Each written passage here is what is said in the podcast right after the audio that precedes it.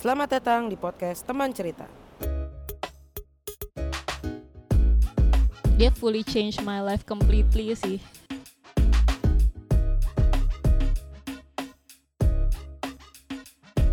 Life is so funny that way. Jangan kan lo gue sendiri aja tuh nggak kebayang gue jadi ibu gimana.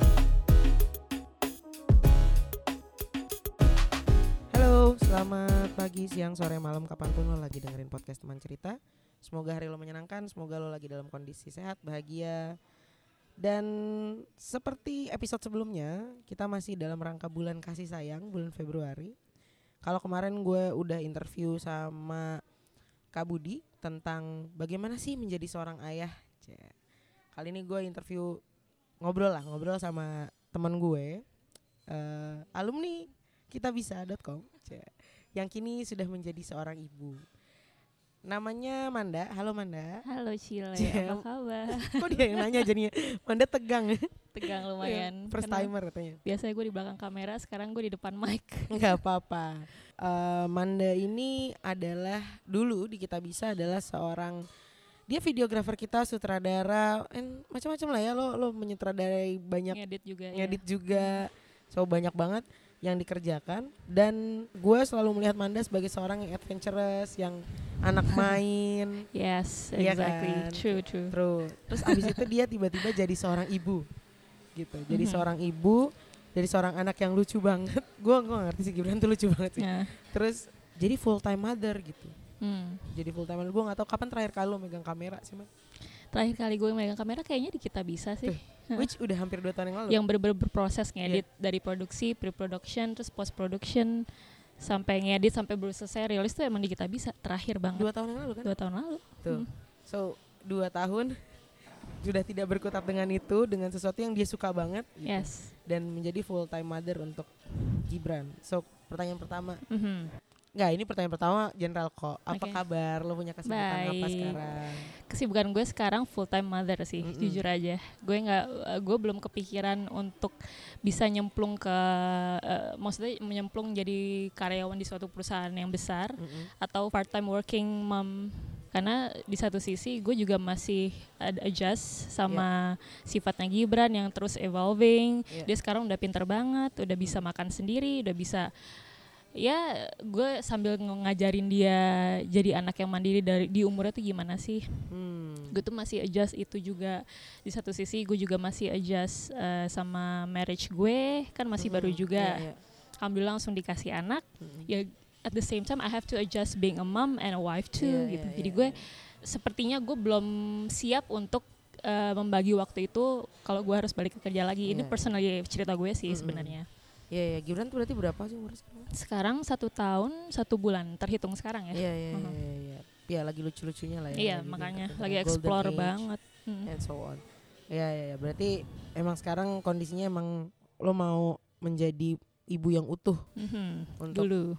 ibu yang utuh dulu Iya. untuk saat ini ya. Uh, Untuk untuk Gibran dan jadi istri, belajar jadi istri terus terus ya. untuk mm. eh, encut ya. yes. gue sebut.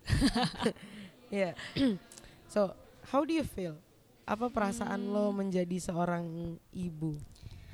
Sejujurnya ya kaget sih Cil. Hmm.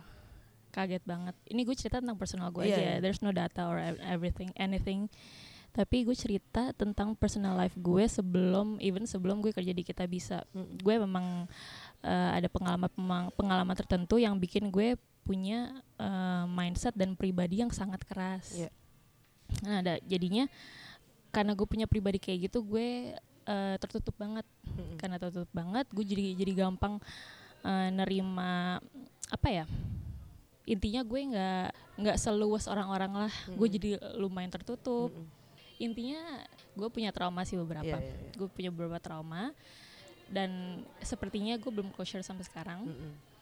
nah setelah gue punya anak gue harus eh, ngeparent seseorang to be a happy kid meanwhile gue juga harus eh, menyembuhkan diri diri gue sendiri dari traumanya itu To be a happy mom. to be a happy mom dan itu pressure juga lumayan Iya. ke gue makanya setelah gue punya Gibran dan gue menjadi ibu dan gue eh, ngerasa harus berhasil eh, sempat agak baby blues sih gue waktu itu Hmm. entah ya baby blues itu kan setahu gue jar, waktunya tiga bulan Hmm.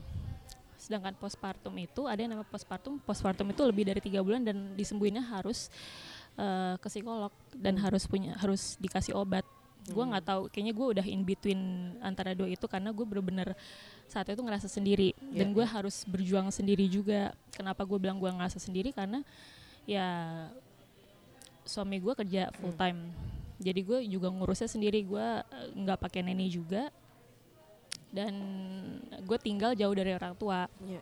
gitu jadi how do I feel about that Ya, it's it's too much menurut gue Hmm. sih tapi balik lagi tuh personal Iya, personal iya, gue iya. ya okay. dan journey orang tuh beda-beda makanya Hmm. karena gue saat itu pas Gibran masih newborn gue jauh dari semua orang Hmm. Gue butuh teman cerita. Hmm. nah gue butuh banget teman cerita sementara teman-teman gue jauh. Iya, iya, jadi iya. kalau misalnya gue ajak teman-teman gue main ke rumah nggak bisa karena jarak gue terlalu ya? jauh di Bogor. Kan rata-rata teman-teman gue di Jakarta semua keluarga gue pun di Jakarta. Jadi ya ya sendiri aja gue ngurusin Gibran di rumah.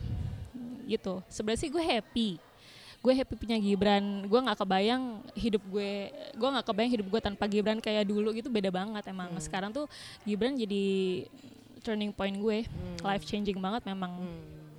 cuman ya di satu sisi if you ask how I'm how do I feel masih adjusting sampai sekarang sih Hmm. terus terus terus adjusting evolving aja Iya iya iya. How do you cope with it? Maksudnya kayak it sounds hard. it sounds hard. Berat ya Iya ya, sounds hard. Ya memang uh, journey-nya orang beda-beda, tapi Yes. well, baby blues is true, is real. Uh, postpartum syndrome is real, Mhm. right? Mhm. Uh, buat seorang Manda, how do you cope with all of that? Hmm, oke em, tadi kan gue bilang gue sebenarnya cuma butuh ngobrol ya Heeh. nah gimana sih caranya gue bisa ber- bermaaf bermaafan dengan perasaan itu ya gue ajak orang untuk ngobrol Hmm. tapi karena gue sekarang udah jadi ibu gue butuh experience gue butuh sisi pandang dari ibu yang lain Mm-mm. maka dari itu gue ngajak ngobrol teman-teman gue gimana sih lo eh, ngejala apa gimana sih lo ngelakuin apa yang udah gue lakuin maksudnya lo ngelakuin hal yang sama sih nggak sih Hmm. sama gue Hmm. Kalau misalnya anak lo nangis lo ngapain? Karena Hmm. kalau gue anak gue kalau anak gue nangis gue kayak gini wajar nggak sih? Hmm. karena kayaknya kok jahat banget. Gue pernah satu satu cerita nih Gibran nangis gue saking udah capek banget overwhelmed banget gue diemin aja sampai dia ketiduran. Abis itu gue gue bingung gue heran dan gue uh, bercucuran air mata sih. Gue diem gue diem diem tiba-tiba air mata gue turun gitu. Tuh gue mikir jahat banget nggak sih? Gue masa anak gue nangis gue diemin aja. Tapi capek sih cil Hmm. capek banget. Itu itu itu fakta fakta. Dan gue cerita ke teman-teman gue kan. Gue nanya "Ben- ini wajar nggak sih gue kayak gini? Kayaknya ada yang salah. Ya teman-teman gue sih support. Nggak apa-apa kok masih nggak mewajarkan lah. Dan Hmm. itu teman-teman gue yang udah punya anak semua ya. Jadi Iya, mereka iya. tahu mereka paham rasanya kayak gimana. Walaupun eh, balik lagi journey orang beda-beda how they deal with it Iya. juga beda-beda. Iya, iya. dan balik lagi kan pribadi orang juga beda-beda kan. Betul. jadi semuanya nggak bisa disamain gitu kalau misalnya gue tanya seberapa Gibran mengubah hidup seorang Manda? wah hmm seberapa besar Mm-mm. dia fully change my life completely sih Hmm. Apa yang beda? pertama tanggung jawab gue prioritas gue kewajiban gue dan kasih sayang gue sih Mm-mm. Gue sekarang merasa gue gampang memaafkan gue gampang memahami gue nggak gampang ngejudge orang lagi Iya, iya, iya. itu setelah gue punya Gibran Banyak akhirnya apa ya? emosional yang dulu mungkin berapi-api dan Hmm, lain-lain iya. semenjak ada ya benar Gibran jadi kayak ada exactly you holding back gitu ya. Mesti Iya. ada ada ada ada yang kayak oke, gue punya anak nih gitu. Mhm. Ya, ya, ya, ya. Kan tadi lo bilang bahwa sebenarnya yang lo butuhkan hanya teman buat bercerita gitu. gue pengen tahu sebenarnya seberapa besar support uh, si keluarga support system support system lo Mhm. untuk apa yang lo alami gitu. Iya. Hmm, support system yang gue dapet sejauh ini dari keluarga gue sendiri eh, full. Hmm. Gue dapet full support system cuman masalahnya karena gue nggak tinggal sama mereka jadi gue mendapat support system itu kalau gue ketemu Mm-mm. which is itu rarely banget nggak nggak sering Iya. kan gue visit ke rumah orang tua gue gue ke Jakarta kan cuman berapa bulan sekali kan Iya.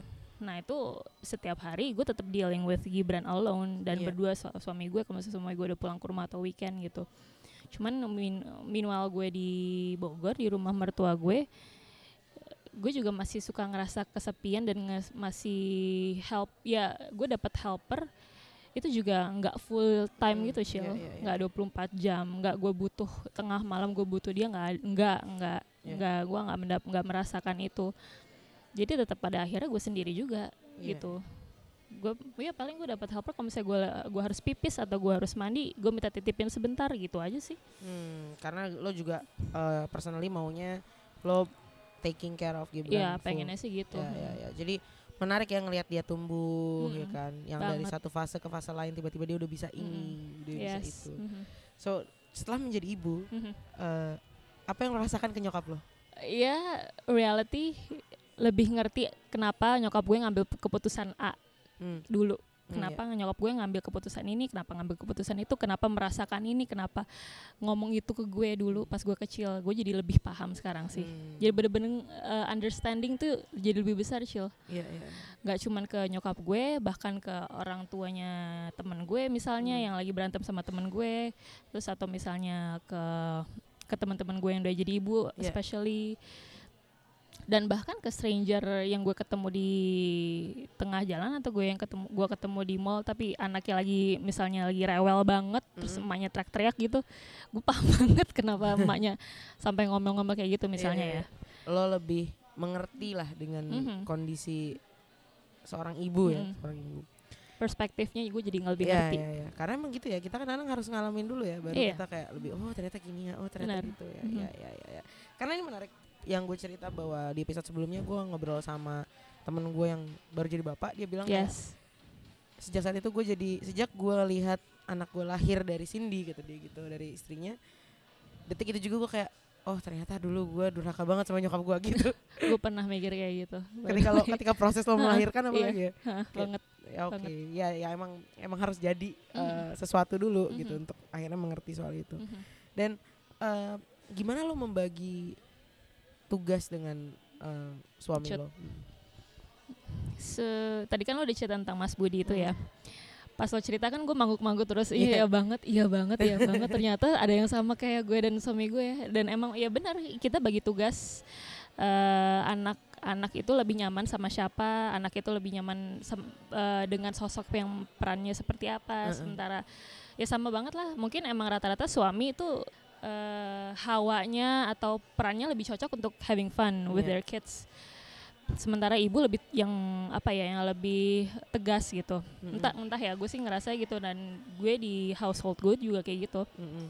gue yang nyuapin Gibran karena kalau sama Encut jujur aja jadi berantakan. Dan gue tuh suka Gak suka lihat berantakan. kalau bukan makan sendiri kalau Gibran gak makan sendiri kalau disuapin berantakan tuh gue agak risih. Dan selain berantakan juga suka lama. Sementara gue gue awal-awal empasi itu dia gue gue menerapkan sistem kayak nggak boleh lebih dari 30 menit kalau nggak dia udah mainin ma- makanannya jadi gue Mhm. mak- gue suapin yang cepet aja gitu dan Mhm. it works sih sebenarnya Iya, alhamdulillah itu Terus sementara gi- si Incut tugasnya ya mandiin bersih bersih Mhm. ganti popok yang masalah higienis sama main itu sama Incut Iya, karena di saat dia pulang gue udah capek tepar jadi dia yang take over semuanya Hmm. rata-rata sih gitu cuman gue kalau nggak ada Encut udah pasti gue yang lakuin. Semuanya sih gue masak gue ngelonin gue netein ya Hmm, gitulah iya, iya, iya.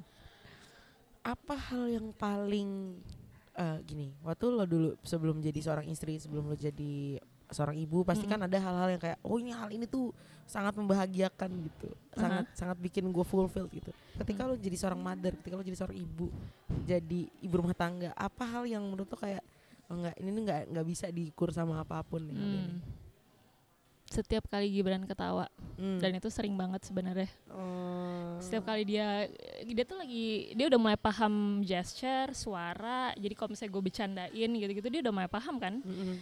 jadi kalau misalnya gue bercandain terus dia ketawa-ketawa tuh itu, itu puas banget sih kayak batin capeknya gue tuh hilang. capeknya hilang ya bener-bener capeknya hilang bahkan kalau dia bangun tidur nangis dan muka nangisnya lucu gue gue capeknya hilang menurut gue tuh lucu aja lucu banget sumpah Iya, iya, iya. Gitu. Jadi kalau misalnya ngeliat anak ketawa tuh rasanya gitu ya. Mm-mm. Gue tuh, ini gue interview dua orang punya anak, gue jadi pengen punya anak.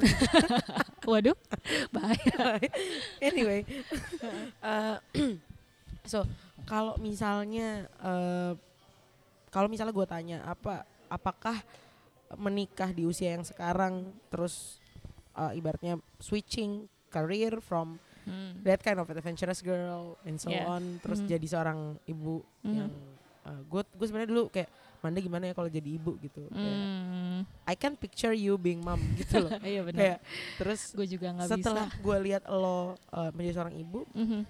apakah ini keputu menurut lo ini keputusan terbaik di, se- Hmm. di selama hidup lo gitu? Iya, iya. Atau lo ada ada yang ada nggak hal yang kayak aduh harusnya lebih cepat gitu atau atau apa gitu? Mhm.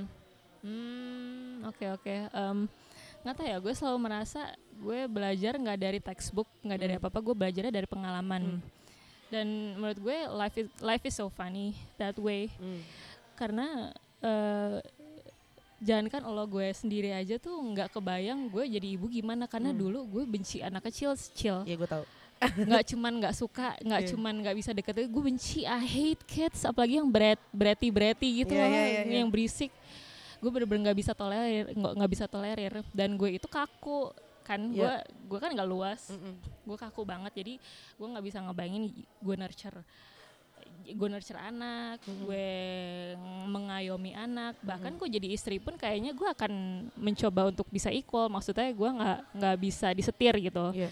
nah sekarang tiba-tiba gue eh, alhamdulillah udah berjodoh udah menikah dan udah punya anak ya pelajarannya gue dapat pelajaran baru lagi dari situ jadi ibaratnya gue level up Hmm. gue sudah eh, sudah mempelajari apa yang gue gue harusnya pelajari selama 28 tahun ke belakang Mm-mm. menjadi diri gue mencoba mengerti diri gue dan Mm. apa ya mencari me- apa ya menemukan diri gue Oke. sebagai pribadi gue sebagai Amanda Iya. tapi sekarang ya gue nggak cuma Amanda kan gue udah paket komplit ibaratnya gue udah punya anak gue udah, gue udah punya suami gue pergi ke mana-mana tuh gue selalu membawa martabat gue sebagai istri dan ibu Hmm. jadi sebisa mungkin harus ya nggak bisa egois lagi gitu cil Iya, iya, iya, gue iya. membawa nama suami gue gue membawa nama anak gue gue jadi ibu jadi ibu dari Gibran gitu ya jadi tadi pertanyaan lo apa kok gue lupa ya Ada nggak hal yang lo sesali atau apa gitu? oh yang gue sesali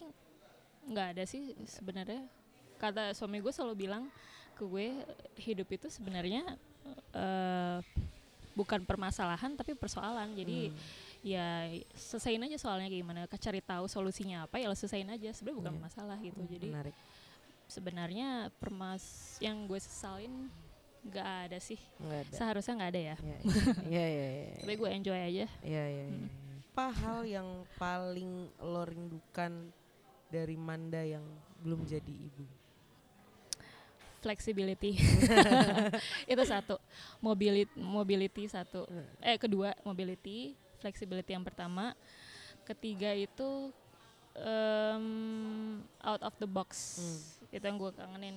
Gue kangen creating something. Gue Mhm. kangen banget. Karena Hmm. memang dari kecil gue terbiasa eh, menghasilkan sesuatu. Entah itu dari gambar entah itu dari mewarnai. Tapi emang gue nggak bisa diem aja tangannya. Hmm. makanya pas di kita bisa kan juga kayak gitu nah sekarang gue juga pengen walaupun gue nggak harus kerja lagi di- ke kantor balik ke kantor lagi sebagai karyawan tapi at least I can create something Hmm. dan syukur-syukur kalau bisa menguntungkan orang lain bisa Hmm. membantu orang lain tuh gue itu sih So then lo bikin uh, platform kan Mhm. untuk me- apa ya bahasanya menyalurkan yes hal itu Mhm. gitu. Boleh jelasin dikit nggak? jadi gue bikin em, semacam ya platform sih sebenarnya walaupun platformnya masih account di Instagram aja Hmm. tapi eventually gue berencana untuk menjadikan ini jadi media Mhm. namanya Nurture N O O R T U R E Mhm. Nernya itu nur dari cahaya Ya. ya nurture-nya itu dari kasih sayang Ya. gitu nah Nurture ini platform yang isinya cerita tentang ibu-ibu Tentang ibu-ibu. tentang ibu-ibu Mm-mm. basically ya sebenarnya sebenarnya sih itu aja nah ibu-ibu kan journey-nya beda-beda ceritanya beda-beda juga dan gue pengen ngangkat segala sisi eh segala sisi cerita masing-masing ibu Hmm. dari Iya. perspektif masing-masing Heeh. gitu. Sebenarnya awalnya gue bikin nurture juga bukan karena gue pengen ngumpulin cerita sih Cil. Awalnya tuh gue bikin nurture karena itu dia yang tadi gue gue bilang tadi. Iya. Gue butuh teman cerita gitu. Mm-mm. Gue butuh cerita teman cerita dari eh, teman-teman yang punya anak Iya, iya, dari ibu-ibu lain. Gue Iya. pengen tahu perspektif mereka tuh gimana. Makanya gue memutuskan kayaknya gue harus bikin sesuatu. Iya. After all kan creating something juga sesuatu yang gue idamkan lagi kan Iya, iya, iya, iya. ya why not gue bikin platform untuk motherhood gue dedikasiin untuk motherhood makanya gue bikin nurture gitu Oke. gue kumpulin semua cerita tentang ibu-ibu yang journey-nya beda-beda dan sangat menarik banget Hah? itu sal- sal- itu menjadi stimulasi gue to Hmm. keep going Oke. gitu Jadi itu sebenarnya lo bikin itu karena justru untuk stimulasi lo yes sendiri. Ketika Yeah, misalnya akhirnya awalnya ada efek untuk Mhm. orang lain, justru kayak oh ternyata apa yang gue lakukan, alhamdulillah alhamdulillah gitu ya. Mhm. Nice. So jadi harapan lo untuk si nurture ini apa sih ke depan? Hmm, sebenarnya harapan gue belum sejauh itu ya. Iya. Cuman gue mau eh, mau terus eh, ngebantu ibu-ibu sih. Hmm. Makanya sekarang gue juga udah mulai pengen bikin produk Mm-mm. buat teman-teman buat teman-teman atau buat ibu-ibu yang kebingungan ngasih kado apa. Kan kita banyak banget dapet eh, pertanyaan kayak gitu. Lo baru lahir ya gue mau ngasih kado apa ya buat temen gue yang baru Iya, lahiran iya, iya. bingung banget kan rata-rata gitu. Terus eh, gue takut nggak kepake atau gue takut eh, double-double kadonya. Nah akhirnya kita eh, akan launch produk baru di Hmm. Nurture. Kita akan bikin hampers. Oh, Hampersnya itu oke. isinya barang-barang perintilan branded yang cocok buat ibu-ibu baru lahir gitu. Kita Oke. pilihin yang terbaik buat yang terbaik apa dan kita jualin gitu dalam bentuk hampers tapi Oke, ini jadi mother support the another moms ya. hopefully ya. Ya, ya, ya, Mhm. ya, ya. Apa sih apa sih hal yang sangat lo ingin bilang gitu ke Gibran? Apa ya? Kalau dia udah ngerti gitu lo, lo Mhm. tuh apa sih yang pengen banget lo bilang ke dia? yang pengen banget gue bilang dan gue pe- yang gue pengen banget dia paham tuh dia harus berguna untuk sesama sih Cil. Hmm. intinya itu karena eh, mau dia kuliah setinggi mungkin tapi dia nggak berguna untuk sesama atau dia eh, apa eh, nggak bisa ngebantu Hmm. Useless aja menurut gue ilmunya karena lo Hmm. harus menggunakan ilmu lo sebaik-baiknya karena itu juga akan jadi pertanggungjawabkan Iya. jawaban nanti kan jadi gue sih harapannya sebisa mungkin ilmu apa pun yang dia dapat bisa diaplikasikan lagi ke kehidupan nyata dan uh, hopefully bisa ngebantu sesama juga teman-temannya lah minimal gitu Iya. siapa pun itu itu sih Iya, iya. Kalau pesan lo untuk ibu-ibu di luar sana? apa ya pesannya you're doing great sih Iya. You're doing great mama ibu kalian kalian gak sendiri kalian kuat kalian pasti bisa eh, dan jangan pernah ngerasa sendiri Hmm. itu sih dan jangan pernah menyerah Iya. gitu Oke, last question. yes Seberapa sayang lo sama Gibran dan Uh-huh. kalau misalnya diibaratkan dengan sebuah kegiatan atau sebu sesuatu sesuatu yang bisa digambarkan, Mhm. Ukuran seber, ukuran sayang lo ke Gibran tuh gimana sih kalau bisa digambarkan?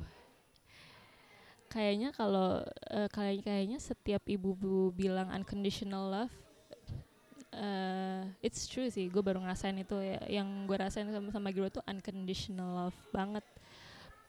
Ya eh, kalau kalau orang-orang juga kalau misalnya ada yang bilang I would go eh, berapa miles for you atau gue I will take a bullet for you ya bener-bener gue akan berkorban apa pun untuk anak gue itu Hmm. bener-bener true realita banget Hmm, Manis sekali. Iya.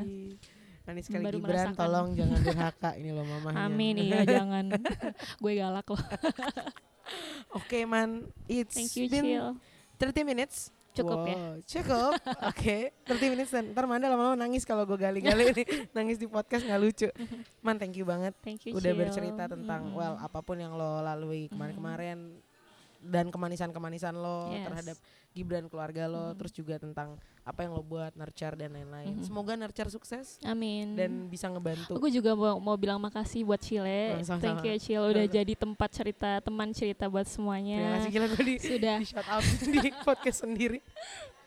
sudah mau menampung cerita orang-orang karena eh, ya telling stories kan a part of our living thing juga kan. Iya. Kita juga harus cerita ke orang kalau nggak kita bisa gila ibaratnya Iya, gitu. iya, iya. Ya terima kasih sudah bersedia walaupun ya lu seneng aja kan dengan Iya, cerita orang. aja. Mm-mm. Nah, gue seneng dengerin Manda ini kayak Yes. untold stories, right? ya, oke, thank you man. Kalau you, misalnya mudah-mudahan bisa diterima sama banyak orang bermanfaat. Mhm. Kalau mau ketemu Manda bisa hubungin ke mana man? Nurture mungkin atau langsung ke nurture aja lagi? boleh. At N O R T U R E. Jangan lupa di follow. Jangan lupa di follow ya Nurture. Nurture aja kan? At Nurture atau ada? At nurture aja. Nurture, Mhm. oke. N O R T U R E. Mhm. Teman-teman semoga podcast teman cerita bisa jadi teman perjalanan lo, bisa jadi teman lo melakukan banyak aktivitas dan bisa jadi inspirasi buat lo yang mungkin mau melakukan hal yang lain, apa hal yang lain. Tapi selamat bulan kasih sayang teman-teman. Selamat bulan kasih sayang. Semoga menebar kasih sayang juga Iya. terus-terusan ke seluruh umat manusia. Gila, Yes. keren-keren. Mhm. Thank you for listening. Kalau ada yang bermanfaat boleh boleh banget uh, share di Instagram, mention gua, mention Manda, mention Nurture, Mhm. anything. Uh, see you on another episode. Bye bye.